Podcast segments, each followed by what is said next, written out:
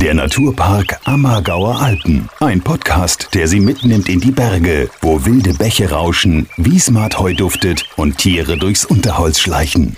Heute schon Podcast-Folge Nummer 3, Ratschen im Grünen. Wir sprechen wie immer, muss man ja beinahe schon sagen, zwei Episoden haben wir ja schon im Casten mit dem Team des Naturparks Ammergauer Alpen über verschiedene Themen. Und heute haben wir uns mal einen ganz besonderen Ort für dieses Gespräch rausgesucht.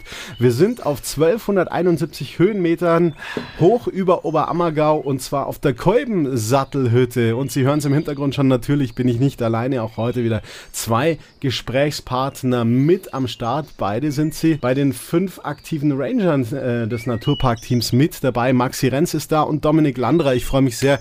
Grüß Gott, wunderschönen guten Morgen euch. Grüß dich, Simon. Hi. Servus, Simon, ja. Das ist natürlich, ich habe es gerade schon gesagt, Wahnsinn, wenn man hier oben an der Hütte sitzt. Das, so kann ein Arbeitstag auch aussehen. Ja? Das ist einfach traumhaft, oder? Schaut wirklich nicht schlecht aus. Also da ist schon gemütlich. Ja. ja, da haben wir uns echt einen schönen Punkt rausgesucht heute für den Tag.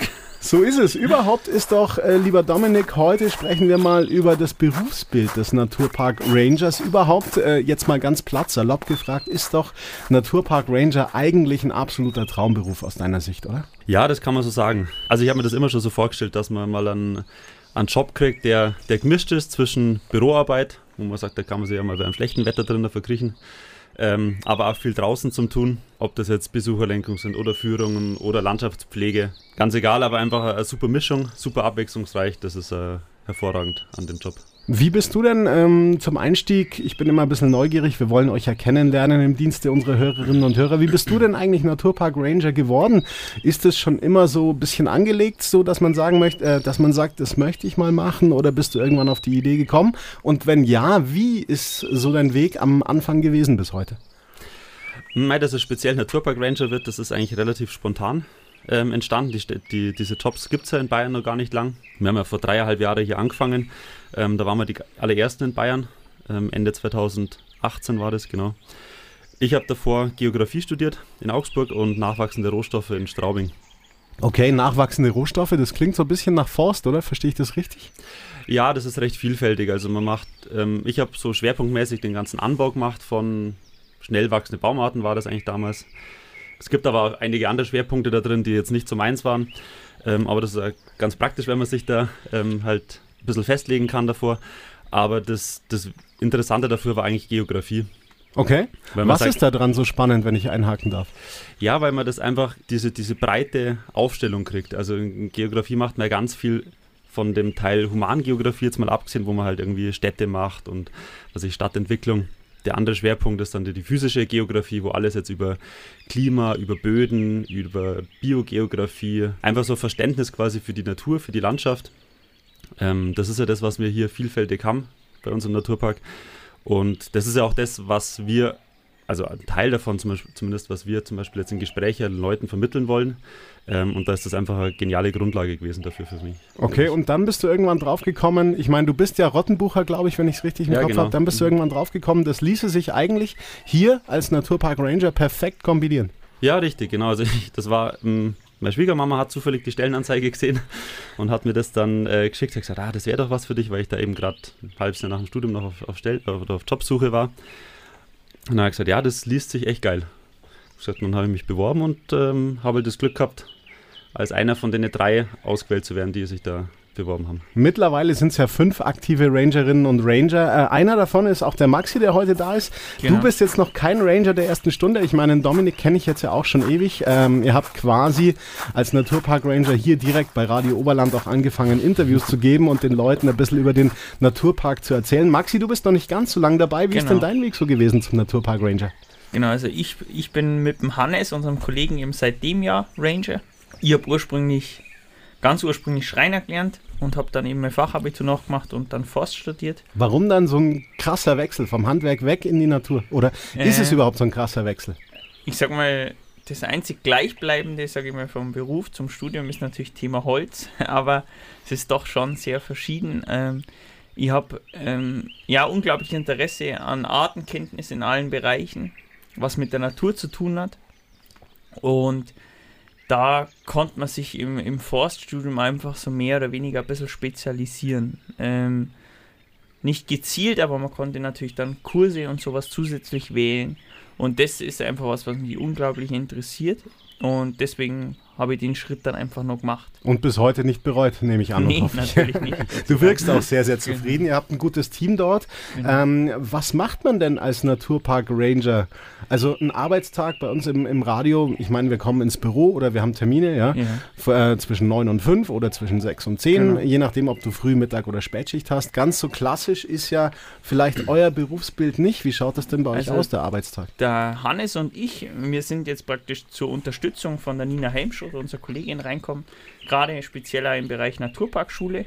Da hat ja Nina schon Unglaubliches auf die Beine gestellt mit der Organisation, mit der Ausarbeitung von den ganzen Führungen und das heißt, wir gehen ja da, wir versuchen ein bis zweimal im Jahr mit jeder Grundschulklasse im Naturpark draußen eine Führung zum Thema zu ihrem Lernstoff zu machen. Also erste Klasse sind wir bei einer Blühwiese, zweite Klasse sind wir an einer Hecke, dritte Klasse ist dann mit einem Förster im Wald und vierte Klasse sind wir an einem Bach. Das ist natürlich, ich sage mal, saisonal, aber gerade Juni, Juli ist da wirklich, wirklich stark frequentiert und da bin dann Hannes und ich eben unterwegs. Aber natürlich haben wir dann zusätzlich noch ganz andere Aufgaben, wie der Dominik vorher schon gesagt hat, eben Monitoring, Führungen, Besucherlenkung. Gerade am Wochenende ist es natürlich schon so, ähm, wir haben gewisse Einschränkungen in gewissen Bereichen, aber auch nur sehr saisonal. Also dass man sagt, wir haben dann zum Beispiel Bodenbrüter, die man schützen muss. Also gibt es halt dann da einige Monate, wo man die Wiesen nicht betreten darf. Und das schildert man natürlich aus, versucht es zu kommunizieren in der Gesellschaft. Aber man muss natürlich dann am Wochenende das ein oder andere Mal auch unterwegs sein und schauen, Ein wachsames Auge drauf haben, ob es auch funktioniert, ja? Genau, genau. Und ob das auch durchgeführt wird. Und wir haben da wirklich schon ganz interessante Konzepte entwickelt. Ähm, zum Beispiel mit den Bodenbrütern ist es so, wir haben dann, wir haben jetzt ein Spektiv, also es kann man sich vorstellen wie so, ein, ähm, wie so ein Fernrohr von einem Piraten. Das hat dann so 60-fache Vergrößerung, also man kommt dann sehr, sehr nah hin. Ich habe es dann schon äh, miterlebt, dann war man, bin ich eben draußen, habe ich das alles aufgebaut gehabt an einem guten Platz und dann sind Besucher gekommen, wir sind dann ins Gespräch gekommen und dann haben wir sogar gerade die Möglichkeit gehabt, ein Braunkirchen zu sehen und auch die, die Gäste sozusagen haben das sehen können. Und dann äh, entwick ent entwickelt man natürlich ein ganz anderes Verständnis für die ganze Situation, für die Einschränkung, das es ja letztendlich auch ist. Mhm. Und das ist ganz, ganz toll. Ja. Es ist ja wahrscheinlich auch so, was die Leute ähm, besser kennen oder neu kennenlernen, das schützt man natürlich auch sehr Genau. viel lieber, gell? Genau. Und sehr viel einfacher auch. Und deswegen ist es ja ganz, ganz wichtig, dass man nicht, sag mal, in Anführungszeichen sind es ja mehr oder weniger Verbote, natürlich nur kleinflächig und äh, zeitlich nur beschränkt, aber trotzdem ist es ja eine Einschränkung im Handeln und das muss immer am besten mit Verständnis geklärt werden, sag ich mal. Die Leute müssen wissen, ha, da muss ich jetzt Rücksicht nehmen auf die Natur und deswegen, und dann ist es normalerweise auch für 99% gar kein Problem, wenn Mhm. sie wissen, wieso sie jetzt da nicht reinlaufen dürfen, warum man jetzt da genau an diesem einen Hang keine Skitour machen soll.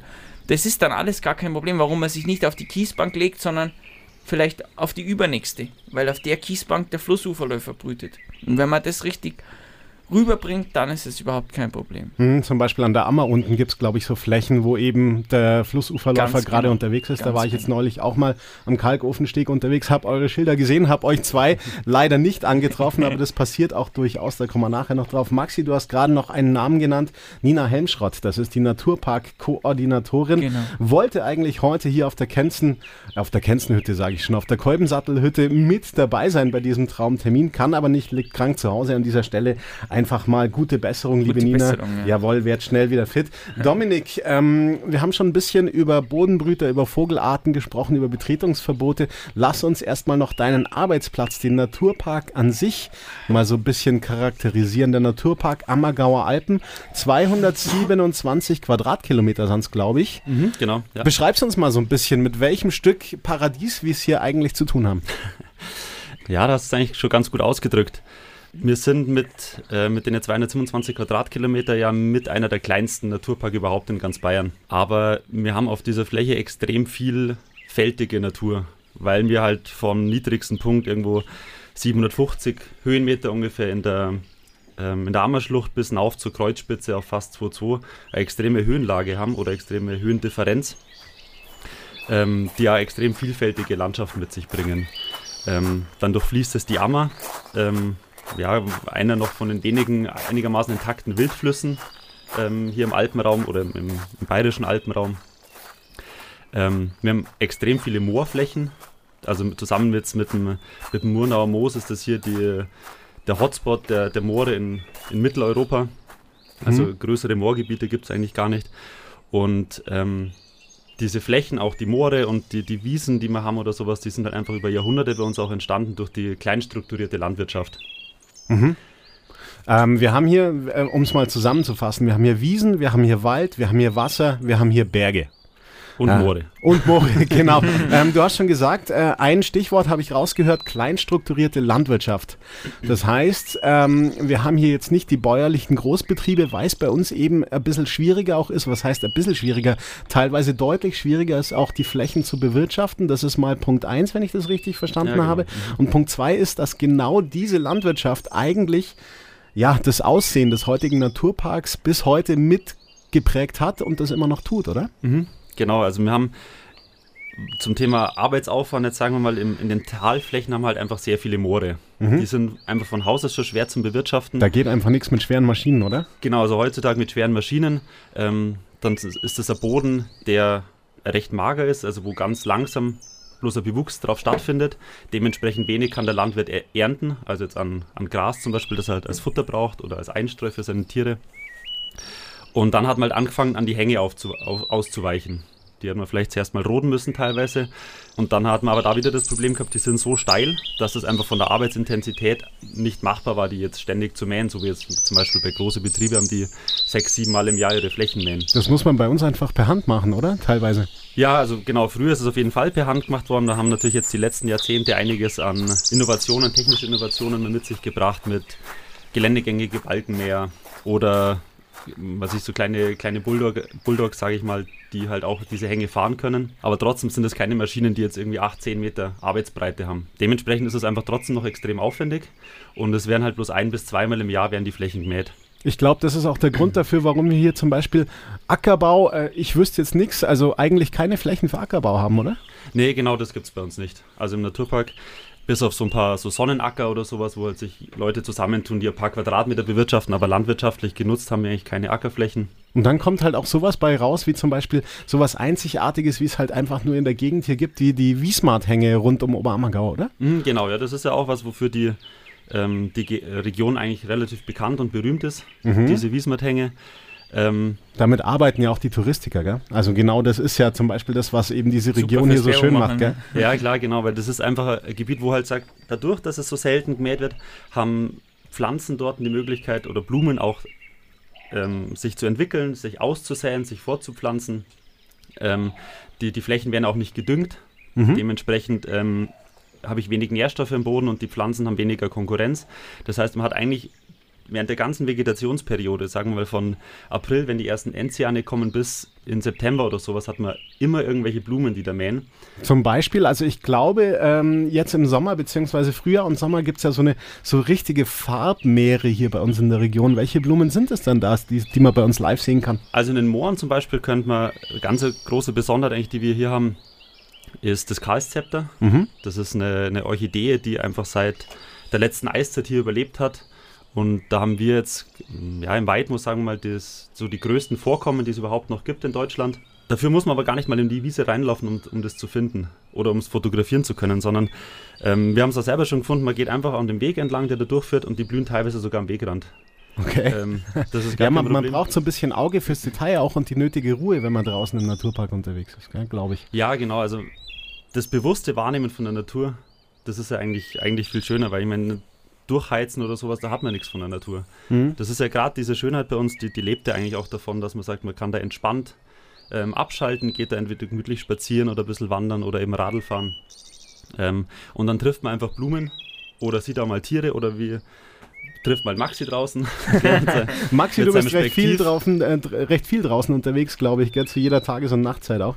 Genau, also man versucht natürlich einfach, äh, ich finde es ganz wichtig, dass man am besten draußen aktiv einfach den Ranger erlebt und miterlebt und dann am besten, wie gesagt, man kann uns immer was fragen, wenn's, wenn man uns irgendwie trifft, einfach, einfach mal eine Frage stellen, wenn einen was interessiert und dann kommt man meistens in super nette Gespräche. Ähm, ich habe es letztes Mal am Bayersener See gehabt, dann habe ich eben geschaut, da am Bayersener See muss man dazu sagen, wäre es gut, wenn die Hunde angeleint sind, ähm, dass sie praktisch nicht überall hinmachen sozusagen. Oder dann, frei laufen und oder für, frei für, laufen. für Störung und Unruhe sorgen. Ganz Ne? genau, ganz genau. Weil halt in den Streuwiesen au- außenrum eben sehr viele oder seltene Vogelarten noch brüten, Genau. die dann einfach sensibel darauf reagieren, wenn da ein Hund rennt. Genau, und dann bin ich halt praktisch einmal um den See rumgegangen und dann war aber alles vorbildlich und dann bin ich eben auch zu einer Gruppe hin, die einen Hund angelernt habe und habe mir hab einfach die Situation erklärt und habe mich bedankt.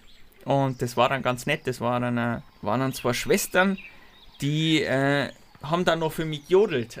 Das war echt, echt der Schauer. Und äh, dann ist sogar ein Video gemacht worden, das ist sogar auf unserer Facebook-Seite. Ah, okay. Naturpark Ammergauer Alpen, genau. Äh, müssen wir mal drauf schauen. Also, Hast mitsingen müssen oder? na, ich durfte Gott sei Dank nur, nur zuhören und klatschen am Ende. Genießen. Sehr schön. Das sind natürlich die Geschichten, die die Arbeit im Naturpark auch ganz besonders machen. Wir sprechen hier schon immer von Naturpark als Begriff. Den Genau, meisten ja. Deutschen dürfte aber eigentlich äh, der Begriff Nationalpark ein bisschen geläufiger sein, habe zumindest immer ich so den Eindruck. Ist Naturpark und Nat Nationalpark irgendwie dasselbe oder verberg äh, verbergen sich dann doch Unterschiede in diesen beiden Begriffen? Dominik, wie kann man es so ein bisschen umreißen? Na, es sind schon äh, deutlich und sehr große Unterschiede. Also ein Nationalpark, ähm, bei uns fällt einem wahrscheinlich als erstes der Bayerische Wald ein. Mhm. Das ist ja auch in Deutschland der erste Nationalpark gewesen, der jetzt vor zwei Jahren, glaube ich, 50 Jahre alt geworden ist.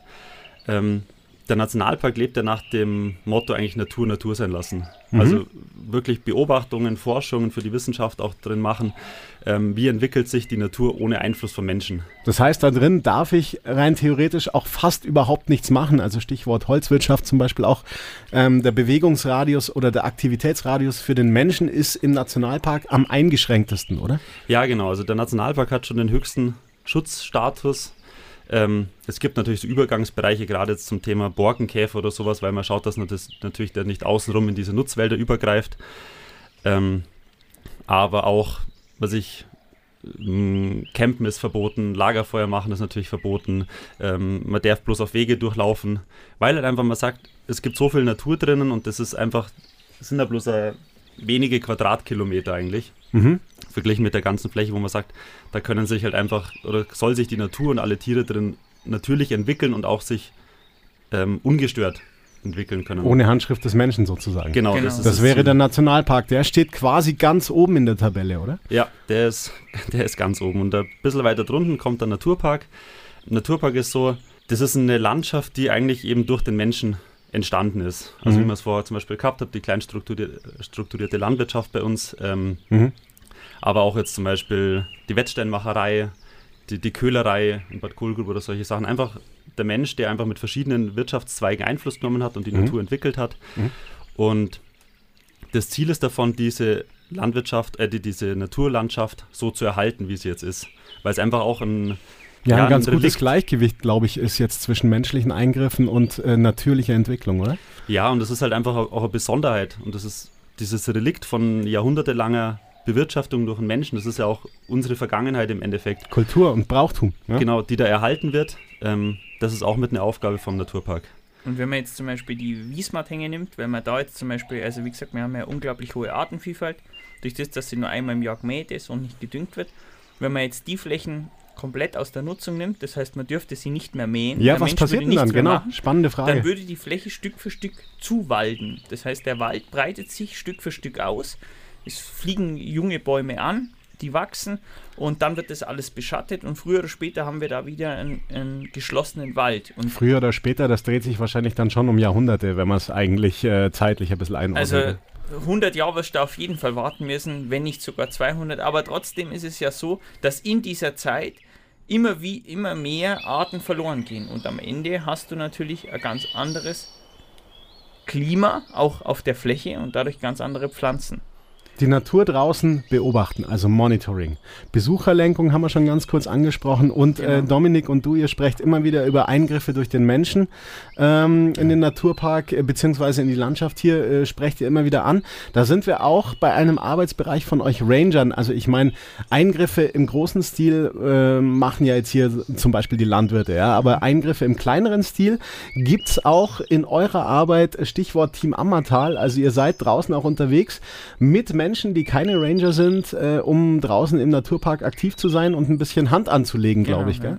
Genau, ist auch einer also, eurer Arbeitsbereiche. Ähm, es, es gibt eben die Aktionen, dass sich Freiwillige melden können und man praktisch der Naturpark zusammen mit den Freiwilligen dann zum Beispiel ähm, schauen, dass wir gewisse Bereiche wieder schwenden. Das heißt genau das, ähm, wo jetzt Stück für Stück sich wieder Wald angesiedelt hat, die Mhm. natürlich noch nicht groß sind, weil da noch keine 200 Jahre vergangen sind, aber kleine Bäumchen, dass man die praktisch dann rausschneidet und aus der Fläche entfernt. Mhm. Ähm, sowas, ähm, was ja letztendlich der Bauer, wenn er normalerweise da immer wirklich aktiv ist, sowieso macht. Aber das ist natürlich jetzt über die letzte Zeit ein bisschen verloren gegangen. Ähm, und da gibt es halt einzelne Bereiche, die, ähm, die wir dann eben zum Beispiel auch schwenden. Oder wo wir dann auch was mähen, ähm, wo es einfach vom Gelände her und so ähm, sehr, sehr schwierig ist und, Mhm. und nicht wirklich lohnend, sage ich mal. Und dann äh, kann man sich da eben beim Team Ammertal melden und dann macht man praktisch mit uns Ranger so eine gemeinsame Aktion draus. Also wenn das Wetter passt, geht man raus quasi, legt selber Genau. Hand mit an, hilft dabei, ja, Flächen freizuschneiden, zu entbuschen, ein bisschen aufzuräumen, mal zu, mal zu mähen und solche Dinge. Genau. Gibt's denn, es ist ja harte Arbeit, gibt's denn äh, genügend Freiwillige für sowas, fürs Team Ammertal? Ja, also es ist, sie kommen von überall her. Also ähm, da sind dann auch oft Münchner und Augsburger dabei, also schon auch gern von weiter weg, ähm, die einfach mal ihr, ihrem Büroalltag entfliehen wollen und mal ein bisschen was Aktives machen wollen. Ja, ist ja auch was anderes, mal eine Sense in der Hand zu haben oder Genau, sowas, gell? genau. Aber ähm, es finden sich Gott sei Dank immer Leute, weil wir brauchen natürlich äh, Helfer.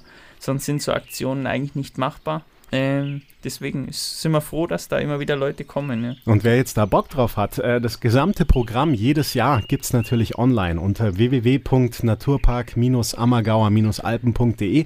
Da kann man sich gerne mal reinklicken. Da lernen Sie übrigens die Ranger schon mal kurz kennen mit Foto und Hobbys.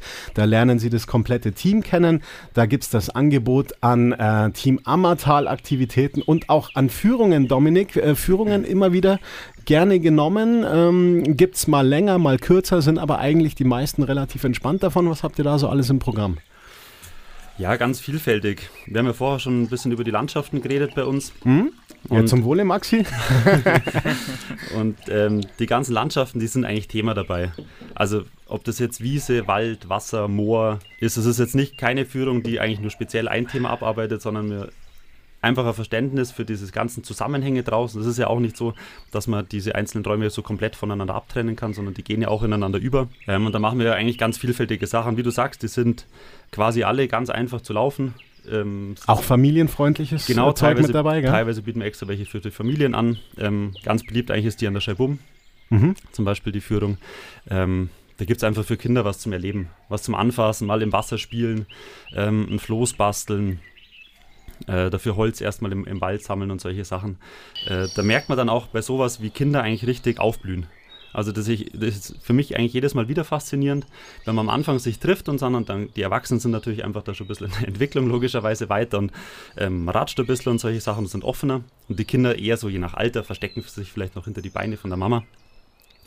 Und keiner nach dem ersten gemeinsamen Spiel oder sowas kommt dann jeder schon her und sagt, ah, schau mal, was ich da gefunden habe und was ist denn das hier und da habe ich ein kleines Tierchen gesehen und ähm, beim Weiterlaufen oder sowas kann es dann auch mal sein, dass, dass, es, dass die ersten Kinder schon bei einem an der Hand mitlaufen, ähm, dass man am Schluss quasi nach der Tour schon einen richtigen Fanclub zusammengesammelt hat. Ähm, also das ist total nett zu sehen, eigentlich wie da Kinder aufblühen, wenn sie einfach draußen was machen können, wenn sie mal mit einem Messer schnitzen dürfen ähm, oder wie auch immer. Also ganz, ganz tolles Erlebnis auf jeden Fall. Sehr familienfreundlich, weil auch kinderwagentauglich ist, glaube ich, auch die Runde um den Bayerseuer See, gell? Ja, genau, das ist ein super breiter Weg. Ähm, ganz, ganz entspannt zum Fahren. Ähm, wir werden auch vielleicht da unterwegs immer den, den Moorleopard anschauen, Maxi, oder? Der Genau. ist aber, das sind 10 Meter zum Neilaufen, da kann man das Kind dann auch mal mittragen, wenn man da mit seinem, Wohn- äh, mit seinem Wohnmobil, sag ich schon, mit seinem, Kinderwagen. mit seinem Kinderwagen unterwegs ist. ähm, aber ansonsten ist das genau, das sind wenige Kilometer meistens, ganz, ganz wenige Höhenmeter dabei, also wirklich für die allermeisten Leute zu machen. Ich habe ähm, bei einer Tour von Kohlgrube nach Bayersäulen auch schon mal eine 95-jährige Frau dabei gehabt, die das Sehr auch cool. anstands, anstandslos mitgelaufen ist. Wir waren bestimmt vier Stunden unterwegs Alles Das kein hat mich- Problem. Nee, und das hat mich total beeindruckt. Äh, mir ist noch ein sehr, sehr cooles Projekt zu Ohren gekommen, beziehungsweise eine Führung. Dazu muss man wissen, wir haben ja hier zwischen Unterammergau und Saulgrub das Blindenhotel, das Aura Blindenhotel und auch ähm, sehbeeinträchtigte Menschen wollen natürlich unseren Naturpark hier erleben und es ist, es ist möglich, Dominik, oder? Ja, wir haben vor kurzem ähm, haben wir die erste Führung mit den Blinden durchgeführt. Also da ist am Anfang vom Jahr ist das Aura Hotel auf uns zukommen und hat gesagt, ob das nicht was wäre, dass man mal ähm, da was anbietet dazu. Jetzt muss ich gleich schon mal einhaken, ähm, soll jetzt nicht blöd oder respektlos klingen. Äh, viel bei Führungen oder viel beim Erleben von Natur geht natürlich visuell. Ja, man nimmt über die Augen wahr, wie schön es hier ist. Man nimmt die Farben wahr, man nimmt die Landschaftsformen wahr. Das ist ja jetzt bei sehbeeinträchtigten Menschen ja eingeschränkt oder zu 100 Prozent nicht vorhanden. Wie macht man das dann, dieses Naturerlebnis zu transportieren, dass auch diese Menschen das vollumfänglich mitbekommen? Zum Naturerlebnis gehört ja eigentlich außer Sehen ähm, auch dazu das, das Riechen, das Anfassen, das Fühlen. Und genau die, ähm, die Sinne muss man sich da einfach zunutze machen. Wie funktioniert das?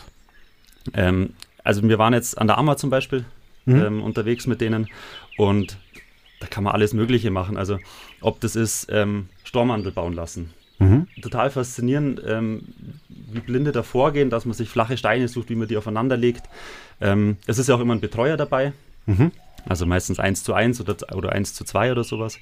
Ähm, man kann im Wald gehen, wir haben ähm, auf dem Handy zum Beispiel Tiertöne, also Tierrufe oder sowas, wo man dann einfach so ein Ratespiel dazu macht.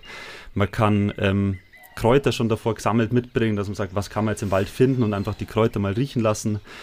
Ähm, wenn man dann in den Wald weitergeht, kann man äh, ähm, Bäume anfassen lassen. Einfach wie unterscheiden sich Bäume über die Rinde oder auch Blätter. Das ist ja ganz feinfühlig oder sowas, wie sich jetzt zum Beispiel ein Ahornblatt von einer Buche unterscheidet. Das ist ja klar, wenn man das sieht, ist es Mhm. ganz offensichtlich. Ähm, aber das ist ja sogar beim Anfühlen ist das, oder beim Anfassen ist das schon Dann wäre offensichtlich. ja vielleicht auch eine ganz coole Ergänzung für Menschen, die eben normal sehen können, sage ich jetzt mal, dass man es nicht alles nur über die Augen wahrnimmt, sondern Genau. auch mal zu so einem Baum hingeht und einfach mal fühlt, wie fühlt Genau. sich die Rinde an und wie, Ja. wie fühlt sich der Baum daneben an. Ja? Also Genau. wäre eine Ergänzung für Genau. uns eigentlich, die wir doch sehr festgelegt auf die Augen sind. Ne? Ähm, Ich habe eben letztes Mal beim, beim Förster eben bei den Führungen mit reingeschnuppert und der hat dann ganz interessant, ähm, hat dann ein Blatt von der Bergulme genommen und ein, ein Blatt vom wolligen Schneeball und dann haben wir das beides so über den Arm gestrichen und der wollige Schneeball muss man sich vorstellen, das ist richtig flauschig, also richtig angenehm und, und die Bergulme ist wie Schleifpapier, wie wenn Mhm. man sich ein 80er Schleifpapier über die Haut zieht. Ah ja, krass. Ja. Ähm, und, und, und das würde man gar nicht erwarten, dass solche großen Unterschiede von Art zu Art sein können. Und deswegen ist es ganz, ganz wichtig, denke ich, dass man ab und zu auch, auch als Sehender mal die Augen schließt und sich mal für die Natur öffnet. mal fühlen, mal riechen, mal hören. Gell? Genau. Da passiert Gerade ganz viel, das würde ich mal sagen. ist ganz, ganz wichtig. Ich meine, wenn ich im Sommer, wenn es wirklich jetzt mal um die Mittagszeit an einer schönen Wiese stehe und ich nehme mir die Zeit und, und, und höre einfach mal zu und mache die Augen zu, dann höre ich ganz, ganz viele Insekten, dann höre ich Käfer fliegen, dann höre ich Bienen, dann höre ich ganz verschiedene Vögel zwitschern, ähm, wo ich ja, wie wir schon gehabt haben, jeden Vogel kann ich an seinem Gesang unterscheiden. Ja, Zum Beispiel, also da sind wir ja auch schon drin im Thema Monitoring, ja so ein bisschen mitbekommen, was Genau. lebt überhaupt wo. Was haben wir hier für Vögel so? Also, es ist so, dass wir zum Beispiel ähm, jetzt gerade im Bereich Monitoring machen wir dann zum Beispiel Auerwild-Monitoring oder Birkwild-Monitoring. Ähm, gerade das Auerwild muss man sich vorstellen, wie so unseren kleinen bayerischen Truthahn. ähm, und, und auch der hat, hat einen ganz, ganz speziellen Gesang. Und, und gerade bei den Vögeln ist es so, dass man sie meistens zu 90% immer erst hört, bevor man sie sieht. Mal oft kommen, kommt man gar nicht so nah, dass man sie sehen kann. Das Aber gilt ja für viele Wildtierarten, dass Genau. der Mensch eigentlich äh, genau. die gar nicht zu Gesicht bekommt, weil sie dich Genau. einfach schon viel früher in der Nase haben oder in der Witterung und, und sich genau. fernhalten von dir. Gell? Genau. Ähm, was wird noch ähm, äh, beim Stichwort Monitoring? Welche, welche Tierarten habt ihr zuletzt so äh, auf dem Zettel gehabt oder überprüft, ob sie es hier überhaupt noch gibt? Und wenn ja, wo? Wir haben die letzten drei Jahre eigentlich an einem großen Projekt mitgearbeitet, das deutschlandweit gelaufen ist zum Gartenschläfer. Okay, jetzt muss ich mal wieder mein biologisches Nichtwissen äh, offenbaren. Siebenschläfer sagt mir was, Gartenschläfer sagt mir nichts, womit haben wir es hier zu tun? Ähm, es sind nah miteinander verwandt. Okay. Siebenschläfer, also das wird ja den meisten Leuten was sagen. Mhm. Und der Gartenschläfer schaut eigentlich sehr ähnlich aus. Der einzige oder der deutlichste Unterschied ist, dass er eigentlich um die Augen rum so, so eine schwarze Brille hat wie der Zorro. Mhm, okay. Also da recht markant zu erkennen. Und das Projekt ist eigentlich deswegen auf die Beine gestellt worden, weil man gemerkt oder festgestellt hat, dass der in Deutschland sehr stark vom Rückgang bedroht ist. ist ein Nagetier oder was ist es? Womit ja, genau, also gehört zur Familie der Bilche. Mhm. Ähm, das ist eins, ja. Und man weiß aber eigentlich nicht warum, weil einfach über das Tier sehr wenig bekannt ist, von wegen Lebensraumansprüche, Futter, ähm, Feinde, Todesursachen und lauter solche Sachen. Mhm. Und da haben wir jetzt drei Jahre lang bei uns äh, im Naturpark viel danach gesucht. Über, wir haben das durchgeführt mit der Spurtunnel, das ist so eine viereckige Plastikröhre.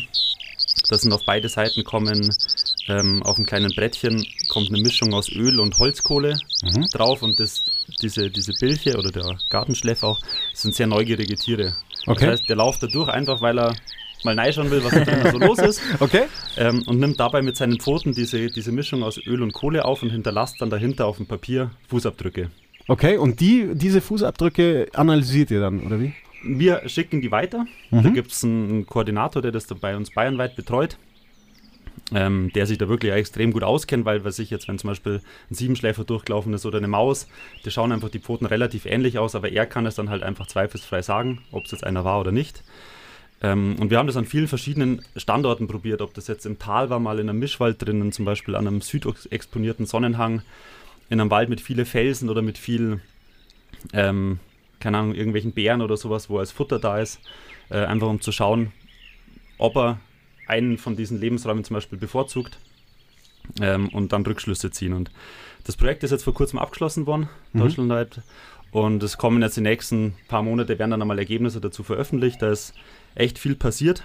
Das heißt, der Gartenschläfer ist bei uns noch heimisch, obwohl er eigentlich auf, äh, auf dem absteigenden Ast ist, jetzt in Anführungszeichen. Oder? Leider muss man sagen, dass wir ihn bei uns nicht gefunden haben.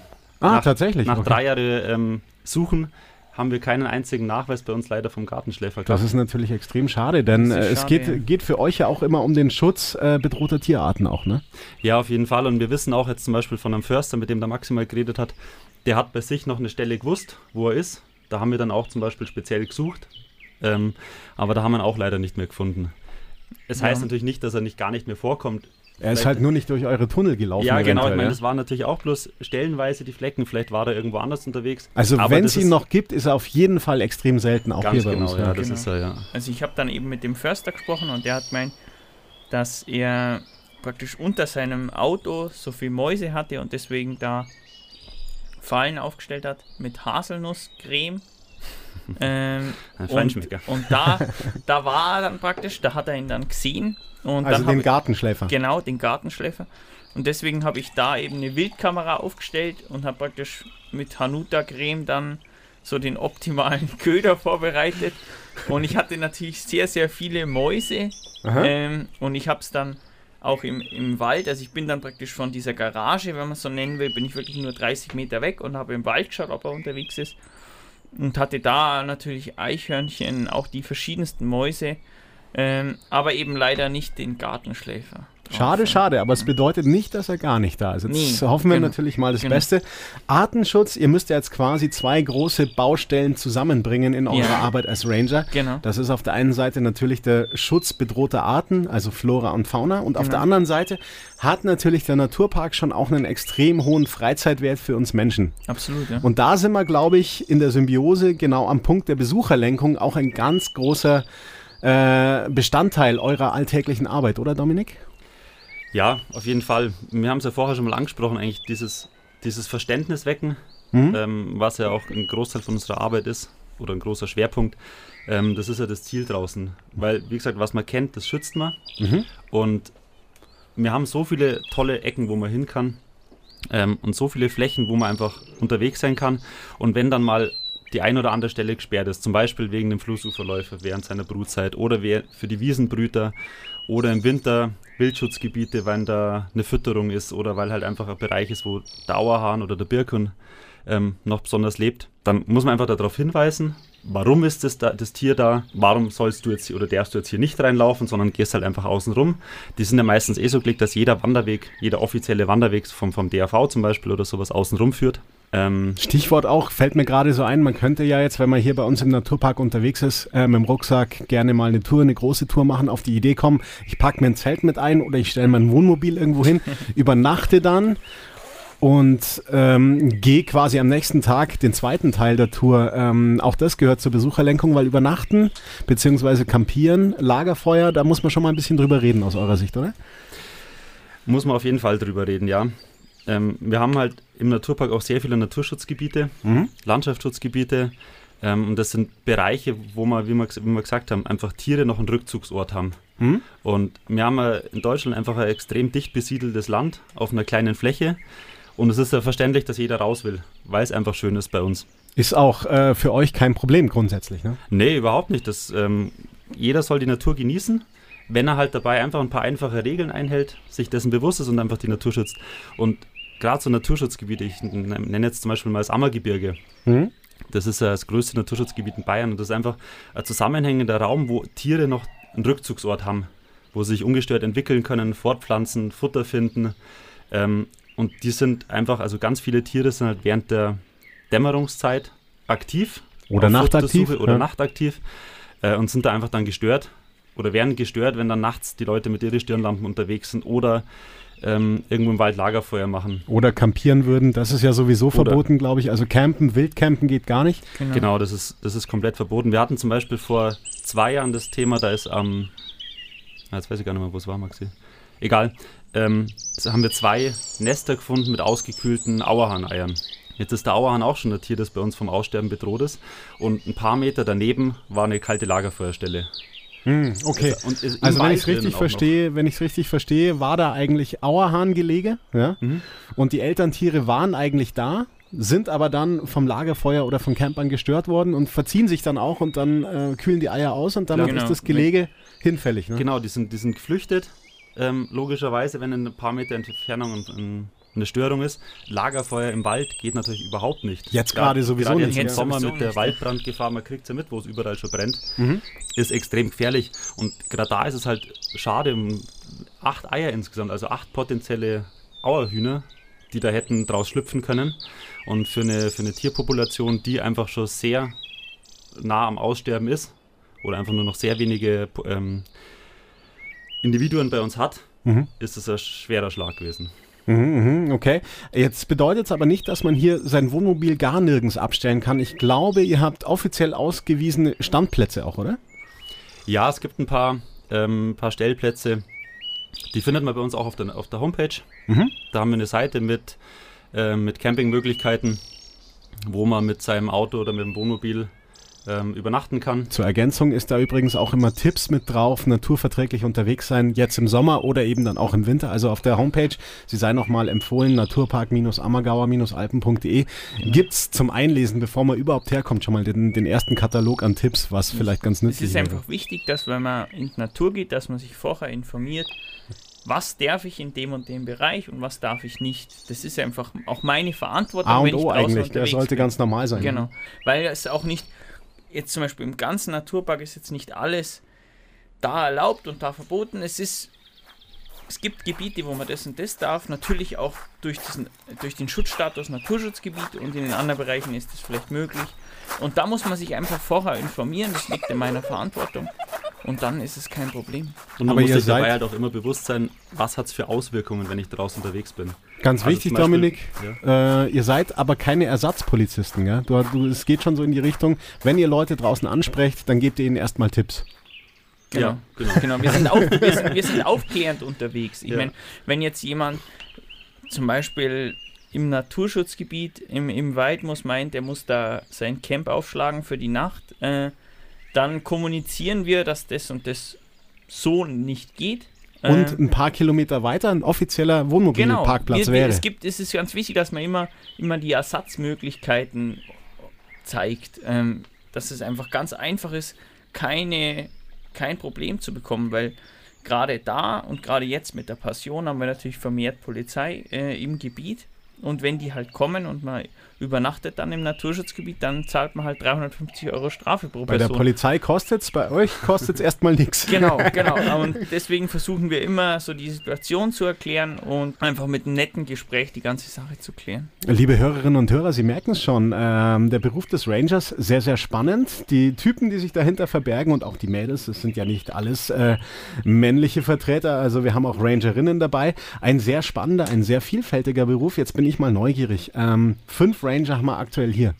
Wie schaut es denn aus, wenn das jetzt jemand hört hier und sagt, ach, das wäre vielleicht auch was für mich? Sucht ihr immer Nachwuchs? Sucht ihr neue Kollegen? Äh, oder Also- würdet ihr es empfehlen? Bei einer, also allgemein den Ranger-Beruf kann man nur empfehlen, weil es eine absolute, ja, tolle Sache ist, so viel in der Natur zu sein. Meistens hat natürlich auch Büroarbeit, aber es ist extrem vielseitig, wie wir es ja jetzt auch besprochen haben. Mhm. Im Naturpark Ammergauer Alpen wird es die nächste Zeit auf jeden Fall erstmal keine Stellen geben. Warum das? Es ist so, dass jeder Naturpark seine Anzahl an möglichen Rangern ganz genau vorgegeben kriegt. Nämlich, das wird ähm, durch die Fläche des Naturparks festgelegt. Also 227 Quadratkilometer ergeben in unserem Fall fünf aktive Rangerinnen und Ranger. Eigentlich nur, also es sind eigentlich nur zwei ganze Stellen. Aha. Und wir haben jetzt praktisch nochmal eine Stelle zur Verstärkung bekommen, weil wir eben so einen extremen Besucherdruck kriegen. Und durch diese Zusatzstelle ist der Hannes und ich dazugekommen. Hm, Und okay. diese ganzen, also drei ganzen Stellen haben wir uns jetzt auf fünf Ranger aufgeteilt. Aber durch das, dass natürlich der Naturpark jetzt nicht in den nächsten Jahren um, um, um einige Quadratkilometer wächst, wird es auch nicht die Möglichkeit geben, dass wir nochmal einen Ranger kriegen. Leider. Deswegen, Nichtsdestotrotz ist die Tür auch nicht ganz zu, oder? Also wenn Leute Interesse an eurem Beruf äh, zeigen, ist das auch gerne willkommen, oder? Das ist eigentlich total super zum Sehen. Wir kriegen immer wieder Anfragen, ähm, dass Leute vorbeikommen und sagen, ja, sie sind jetzt da, sie würden gerne als Ranger anfangen. Und dann ähm, haben, wir, haben wir erst vor kurzem gehabt und so kann man sagen, ja, es tut uns leid, es geht aber halt nicht. Und ähm, manche lassen sich dann ein bisschen schwieriger abwimmeln oder sowas und man sagt, ja, ich kann es nicht ändern, aber es kommen dann trotzdem Leute, die sagen, ja, können sie sich mal wenigstens ein paar Tage anschauen, was wir machen, oder sind zum Beispiel auf den freiwilligen Projekten ähm, mit dabei, weil sie einfach sagen, ja, sie würden gern was im Bereich Naturschutz oder Landschaftspflege machen oder begleiten uns mal ein paar Tage einfach auch draußen, dass sie sehen, wie das so ist.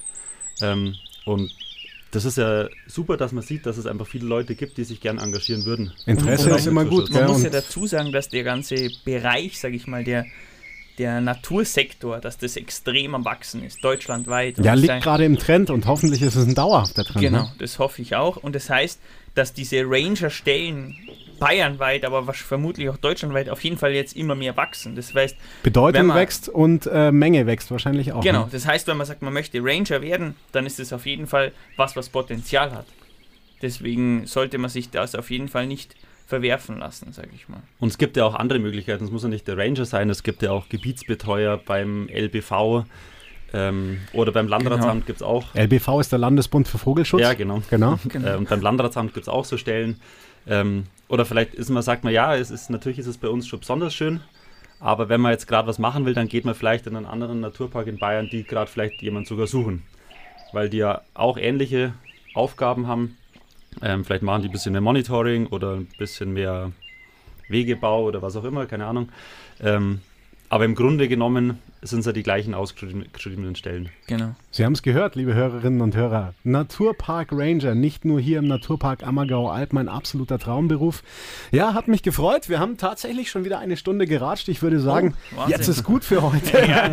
Wir haben ja hier noch dunkles Bier stehen, ne? Genau. Von der Kolben, Kolbensattelhütte hoch über Oberammergau. Es ist, ich muss es einfach sagen, bei dem Wetter mitten im Sommer. Also ich tausche mein Studio ganz gerne gegen einen solchen Arbeitsplatz. Das ist wirklich, oh, ich krieg schon Gänsehaut. Ja, der reine Wahnsinn. Ist Hat Traum, mich ja. gefreut, dass ihr beide heute unsere Gäste wart. Dominik Landerer und Maxi Renz, zwei der fünf aktiven Rangerinnen und Ranger hier im Naturpark Ammergauer Alpen. Soweit zu unserem Podcast Ausgabe Nummer drei. Das ist quasi der Hochsommer. Wir sind ja auch mittendrin in den Sommerferien. Das ist schon das ist der Wahnsinn eigentlich. Es gibt so viel zu erzählen. Wir könnten, glaube ich, noch eine Stunde oder zwei ratschen. Aber das vertagen wir auf die nächsten Podcast-Folgen, denn in ein paar Wochen gibt es wieder was Neues. Und dann hören wir uns vielleicht wieder. Genau, Genau. und jetzt genießen wir die Runterfahrt mit dem Alpincoaster. Stimmt, das ist ja auch noch eine Möglichkeit. Oder ganz gemütlich mit der Sesselbahn, je nachdem, wie wir es wollen. Genau. Ich bin für Alpincoaster. Jawohl. Danke euch. Servus. Danke dir, Simon. Servus. Danke fürs Zuhören. Wenn Ihnen der Podcast über den Naturpark Ammergauer Alpen gefallen hat und Sie kein Interview mehr verpassen möchten, klicken Sie auf Abonnieren.